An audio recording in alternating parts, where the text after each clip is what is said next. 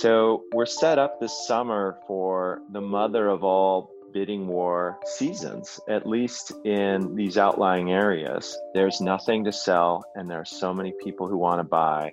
They're emboldened by the stock market and the low rates. Welcome to the Barron's Streetwise podcast. I'm Jack Howe. The voice you just heard, that's Glenn Kelman. He's the C E O of Redfin, a real estate broker. We'll talk with Glenn in a moment about the outlook for home buying amid the covid nineteen pandemic and beyond. We'll also hear from the C E O of the fifth largest U S home builder, and I'll rant a little bit about gold. Listening in, as always, is our audio producer, Meta Lutzoft. Hi, Meta. Hey, Jack. So we had this very simple plan. Let's do a podcast about finance, and we'll keep it light, kind of like my Streetwise column in Barron's Magazine. We have these lovely studios in, in the middle of Manhattan to record in. Yep, great microphones. And so we put a date on the calendar to start at the end of March, right? And then things got more complicated. Yeah, to say the least. And I've been stuck home in a suburb of New York City with a couple of kids, and I could complain about what a hassle that's been. But you're in New York City, which is basically the country's epicenter of this pandemic. You've told me that you have a smallish apartment, and now you have two people working from there. Is it driving you crazy? Yeah. Sometimes one of us will go to the hallway and sit on a lawn chair and work from there. I'm thinking about the lawn chair, and what's funny about it is that people always sit so low in them, so I'm I'm picturing someone out there with like an umbrella drink and sunglasses. You nailed it. The value of the housing market in the U S rivals that of the stock market for size, so I think a lot of people are interested right now in how the pandemic might change the shape of the real estate market. Way back in two thousand seven, I wrote a column for smart money dot com, that's now part of MarketWatch, arguing that at that moment, I would do better financially by renting a home than buying one. And the response from readers was passionate, positive and negative. It was close to the peak of the price bubble for houses, and everyone was talking about how renters throw money down the drain. I wrote a few simple things. First, house prices increase at the rate of inflation over long time periods, not some rate of return that's unique to houses. I based that on data collected by the Yale economist Robert Shiller, but also on common sense. Houses aren't magical things. They're ordinary things made of sticks and stones and labor. In the short term, houses can be subject to booms and busts, but over the long term, they should rise in price at the same rate as other ordinary things, at the rate of inflation. I also pointed out back in two thousand seven that the ratio of house prices to yearly rents looked exceptionally high compared with its historical average, again using data from Robert Shiller. You can think of the price-to-rent ratio for houses like the price-to-earnings ratio for stocks. When it reaches extreme levels, it might mean that future returns will disappoint. So I wrote that I was happy to rent an apartment in New York City while putting my savings in stocks. Long story short, house prices fell by about a third after that. And in two thousand eleven, I wrote a column in the Wall Street Journal titled, "Time to Buy That House." I did eventually buy a house. Price-to-rent ratios looked just okay, but I had kids and I needed the space, so I moved to a leafy suburb. I wondered where housing affordability stands now and what effect the pandemic might have. So I spoke recently with Robert Shiller at Yale, and he said that house prices looked elevated in some markets. There's a house price index called the Case-Shiller Index, and nationally, it's sixteen percent above its peak from the housing bubble. That's not quite as worrisome as it sounds because inflation has raised prices by twenty-six percent since then, so houses have lagged behind inflation since the bubble, which is a good thing for affordability. Shiller also mentioned that he thinks house prices will do better in the suburbs than in the center cities in coming years. It's not only covid nineteen, which makes people want to avoid crowds, but it's also these protests that sometimes get violent, which makes downtown look unattractive. One effect of the pandemic is that it's forced some people to learn for the first time that they can work from home full-time. Some of them might actually want to work from home full-time. You can live far away from the city if you can stay in touch through Zoom. So that's a bigger transformation than we've seen in the past. It's an interesting theory. On one hand, urbanization has been one of the biggest economic trends worldwide over the past half century. it's difficult to imagine that suddenly shifting into reverse. On the other hand, I've heard from a couple of friends who say they're done with the city. One just bought a house down the street from mine. Another says he's moving out of the city after his lease is up. Now, those are anecdotes, not data, and statistically, they come with hidden variables. Both of those friends just had babies, and that was a common reason for moving to the suburbs before the pandemic. I wanted more data, and since house purchases can take a month and a half to close and longer to be reflected in indexes, I wanted to check with someone who has access to a faster read on housing trends. I called up Glenn Kelman. Hi, Glenn. Can you hear me? Hey. Thanks for making a few minutes to speak with me. No problem. Are we doing audio only? Audio only, yeah. Did you like comb your hair for this? Uh, you couldn't tell, but yes. Glenn's the C E O of Redfin, which is trying to become the Amazon dot com of real estate. It has an online marketplace that uses data analytics to recommend house listings to potential buyers, and it attracts listings from sellers by charging lower fees. Redfin has been growing quickly, but it still makes up a tiny share of the real estate brokerage business, which is highly fragmented with a lot of regional players. One complication Redfin has faced during the pandemic is that its agents are employees with benefits, not independent contractors paid solely on commission, which means it was forced to lay off workers. Here's Glenn. Our fixed costs have been hard to bear in a very volatile time. So demand was off fifty to sixty percent at one point. At the end of March, we laid off or furloughed about one thousand people in our organization, and we only have two or three thousand. So it was very severe, and then demand came roaring back. The good news is Redfin has brought back furloughed agents and started hiring again. That is the one challenge of the culture that we have. We want to take care of everyone. We want to be full partners and employees with one another, but it means that it's just really hard to adapt to the ups and downs. A contractor model where you just have endless capacity is better suited to these kinds of conditions. One bright spot for Redfin is that its online focus is a good fit for right now, when many buyers are interested in virtual tours. When we list a house, we perform this three-dimensional scan. It's like a Google Street View where you can walk around, pan left, pan right, look up at the ceiling, go into the next room, say, wait a minute, I forgot there was something else I wanted to look at. Is the fireplace, you know, white or black? And see the whole house that way. And so it's given buyers and sellers a way to market the property or see the property, even if you're not going to be in the house. Glenn says tastes have changed during the pandemic, both in terms of house features and locations, and that, yes, he's seen increased interest in the suburbs and beyond. It used to be everyone wanted an open floor plan, but we now need a different room to zoom in. One parent, the other parent, each kid. And you also just see a massive shift toward small towns and suburbs. So if you were to compare the traffic growth to listings in major cities where the population's a million and up to the traffic growth in cities fifty thousand to one hundred thousand, which are basically suburbs and small towns, the small towns have outpaced the cities one hundred sixty-four percent. Meanwhile, the supply of homes for sale is tight.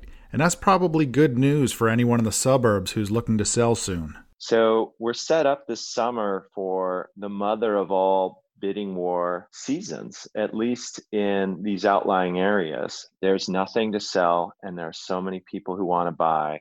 They're emboldened by the stock market and the low rates. I asked Glenn for any tips he has for sellers. People drive up to the house and already form an opinion, so the yard needs to look good when they walk in. You want neutral paint colors. And that's just an area where you can be very data-driven and where a Redfin agent can just guide you through what we've learned about what repairs make a difference and what don't. The short version of that is the kitchen matters, and then square footage. If you spend a lot of time upgrading a house without adding to the square footage, it almost never pays off unless it's the kitchen. I should note that Redfin is a favorite stock of longtime T. Rowe Price fund manager Henry Ellenbogen, now at his own firm called Durable Capital. Henry's a member of the Investment Roundtable at Barron's Magazine. I asked Glenn how big Redfin can become. Keep in mind, it's a three billion dollars company today. Our goal is to build a fifty billion dollars, a one hundred billion dollars company. brokerages never get to more than ten or twenty percent share, even within a market, with a few exceptions like Cleveland and Boston. But our hope is that we can create economies of scale, that as we build this business, we can invest more in the technology platform, we can make a real estate agent more efficient, and we can keep passing that value to the consumer. And that turns a flywheel that drives market share. So big wheel, keep on turning. I heard that in a song somewhere. Meta, big wheel, keep on turning. That's Creedence Clearwater Revival, my favorite band. Is that one of those we can play or one we get sued for? We probably shouldn't play it. It's kind of risky. You got to teach me sometime how to tell the difference. Can we play a little bit of it? Nope. It's either you can play it or you can't play it at all. But if I sing it, you won't get sued. No. Well, maybe we will for another reason. Emotional cruelty? Exactly. I'd better skip the singing. I wanted to speak with a builder to get another perspective on housing. Well, it's my favorite subject, so happy to help. Good. That's Cheryl Palmer, C E O of Taylor Morrison, based in Scottsdale, Arizona. Basically, two big U K home builders merged in two thousand seven and called their North American division Taylor Morrison, then took it public in twenty thirteen. The company has made some acquisitions since then. Its latest deal for William Lyon Homes closed this year and made Taylor Morrison the fifth biggest U S home builder. Cheryl says they build in California, Arizona, Colorado, Texas, the Carolinas, Georgia, and Florida. She described those as the smile states. Is that something a lot of people say, smile states? I had to give it a quick Google to see what it meant. Is the idea that when you draw a line across these states, they form a smile across the uh, sunny uh, states there? Is that what we're talking about? That's kind of the idea. And I smile really big ear to ear, so it, it kind of represents that. I live in New York. That's like the frumpy eyebrow over the smile. Well, I used to live in New York, and it's still a really good place. Cheryl says there was a big decline in customer interest early during the shutdown, but that has come roaring back. I'll be honest, by the end of April, I thought the sales success in our business and across the industry was stunning compared to what I would have expected in an environment where sales offices are closed by appointment only for most builders, and that was our environment. Taylor Morrison's May sales were actually up seventeen percent from last year. How we can go from peak to trough, back to peak again, all in about ten, twelve weeks, is unlike anything I've seen. Why the big rebound in demand? Well, one thing we haven't talked about yet is mortgage rates, which are about as low as they've ever been, in part because the Federal Reserve has driven borrowing rates lower to offset the decline in the economy. We are at historical low interest rates. So if you're thinking about it, and it's something you're going to do because of, you know, you're going to have children or you need to downsize, your kids are getting at school age, whatever the reason, if you're considering a change, why would you not want to do it at a time when you can get interest rates in a place we really haven't seen before? Cheryl also mentioned that she stands to benefit from a tight supply of previously owned homes going up for sale. The resale inventory is pretty low right now. I think that's one because consumers don't want people in their house and don't know if it's the right time to sell. I asked about a flight to the suburbs. Remember that Glenn from Redfin saw clear signs of one in traffic data for house listings. Cheryl has done surveys and says the top motivations for her customers to buy houses don't include a desire to leave the city. The number one reason is better technology. And what it really means is, you know, what I have to do working from home is just changed, and I can't retro my house. The number two reason is I need more rooms. I need two offices. I need at least an office that two of us can exist in. So those are the real reasons folks are moving. And as I get down on the list, moving to a more suburban location, I think, is number six. One reason Taylor Morrison might be hearing less about buyers leaving cities is that it doesn't have a big presence in the cities that have been hardest hit by the pandemic, like New York. Or maybe it's just too soon to say. I asked Cheryl about the long-term outlook for housing. As you might expect for a home builder, she has a positive view. One of the reasons she cited is interesting, millennial buyers. I've heard a lot of flimsy opinions on T V about millennials. Are millennials spoiled babies? how they aren't as interested in starting families and buying homes as previous generations. So millionaire Tim Gerner has told millennials that if they would stop eating avocado toast, then they could afford a home. But it's looking more and more like millennials just delayed starting families, perhaps as a perfectly rational response to coming of age during the Great Recession.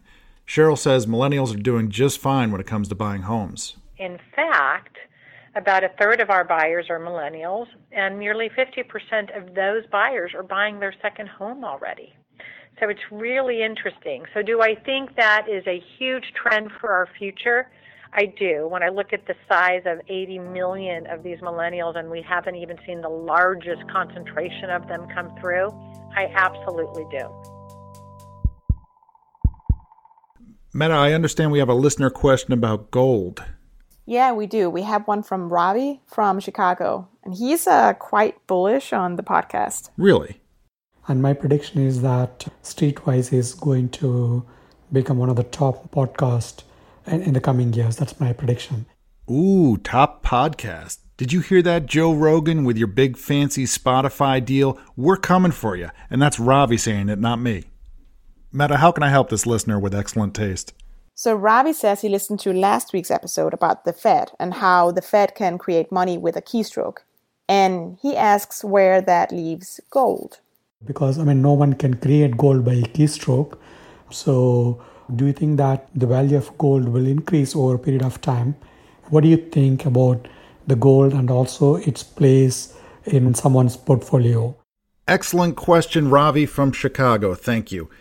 When I think of gold, I think of this Rudolph the Red-Nosed Reindeer Christmas special that was made in the nineteen sixties, and it runs every year on T V. Silver and gold. One of the characters is a prospector called Yukon Cornelius. Sometimes he gets excited and he throws his pickaxe up in the air. And he shouts for joy, and then after it lands, he picks it up, gives it a sniff and a taste, nothing. And he says nothing. I think that's pretty close to summarizing what gold can do for an investor's portfolio. Ravi, if you want to know if you should buy some gold, my answer is only if it makes you happy. And here's why. Gold doesn't produce cash flows that rise or fall over time. It doesn't sit up nights thinking about ways to make itself more valuable. It just sits there. Gold has been used as a store of value for thousands of years, but that has mostly to do with some lucky chemical properties. It's a metal that doesn't corrode. It's just the right degree of rare. There's a vast supply of coins, bars, and jewelry, but that supply isn't going to suddenly double. Gold is highly malleable, which is perfect for the job of stamping a king's face on a coin back before there were modern machines available. And gold has industrial uses. It's used in some electronics, for example, but a little goes a long way, which leaves plenty left over for collectors. You might have heard that gold is a good hedge against inflation. I'm not convinced of that. There's a twenty sixteen research paper on this subject written by a Duke University economist named Campbell Harvey and a retired money manager named Claude Erb. And they look at gold prices starting in nineteen seventy-five, which was when futures trading started. They find that gold is generally kept up with inflation only over the very longest time periods. But there have been stretches lasting many years when the gold price has either sharply underperformed or outperformed inflation. That's what you want in a speculative trading instrument, but not in an inflation hedge. You might have heard that gold has a low correlation with other assets, that it doesn't move in lockstep with stocks or bonds. But that's only true sometimes, and you don't know when in advance. Besides, a low correlation without some other attractive financial quality like a yield isn't much of a selling point. Setting cash on fire has a low correlation with the S and P five hundred, but I wouldn't recommend that you do it. Gold is sometimes called a safe haven, but over just the past year it has sold for less than one thousand three hundred fifty dollars an ounce and more than one thousand seven hundred fifty dollars an ounce. That's a pretty wide difference. That's fine for speculation, but it's not an especially stable value. Back in March, when stocks were tumbling, there was a stretch of seven trading days where gold fell twelve percent. I can't tell you where it's headed from here because, again, there are no cash flows to use to tell whether gold is fundamentally expensive or cheap. Sometimes people say gold would provide good protection in the event the world financial system collapses, and currency becomes worthless, and humanity descends into some sort of Mad Max-style anarchy. Now, I'm not a doomsday guy, but my question for people who believe that is, really? Gold? Because I'm picturing myself walking up to a marauding horde and saying, uh, hey guys, if I could just have your attention over here, I'm running a little low on food, but I have this gold. It's, you know, super heavy to carry around and you can't really eat it, but how about we decide to begin accepting it as a means of exchange? I'll give you a little bit of my gold for some of that canned spam I see you have there in the back of the old marauding truck. What do you say? I'm just not sure gold is what I'll want most in that situation. Warren Buffett was once asked about a currency collapse, and he said, the thing you'd really like to have in that situation is talent. Because if you're the best dentist in town, for example, the resources of your town will flow toward you. Stock investing is a way to buy exposure to the talent of people who run great companies. Where does that leave Robbie? I said a moment ago that bond yields are pitifully low now, and stocks have had an amazing bounce back this year. My guess is that means the opportunity cost of buying gold now, in other words, the return you could get by buying something else instead, is fairly low. And if gold makes you feel safe, then you're getting some utility out of it. It's making you happy. Just don't overdo it. Remember that a broad stock index already has a smidgen of gold exposure if it owns gold mining stocks. You're going to hear a lot of passionate views and misinformation about gold, partly because there's a big industry of people who sell the stuff at a steep markup, and partly because investors are prone to physics envy. It makes them want to state unknowable things as absolute truths, like they're talking about gravity and not speculative behavior. Yukon Cornelius can tell you what most of that analysis is worth. Nothing. Thank you, Ravi from Chicago, for sending in your question. And everyone, please keep the questions coming. Just tape on your phone, use the voice memo app, send in an email to jack dot how, that's H O U G H, at barons dot com. Send comments, too. I know some of you out there disagree with me on gold. Let's hear it. We might play it. Thank you for listening. Meta Lutsoft is our producer. Subscribe to the podcast on Apple Podcasts, Spotify, or wherever you listen to podcasts. If you listen on Apple, write us a review. Follow me on Twitter to find out about stories and new podcast episodes. That's at Jack Howe, H O U G H. See you next week.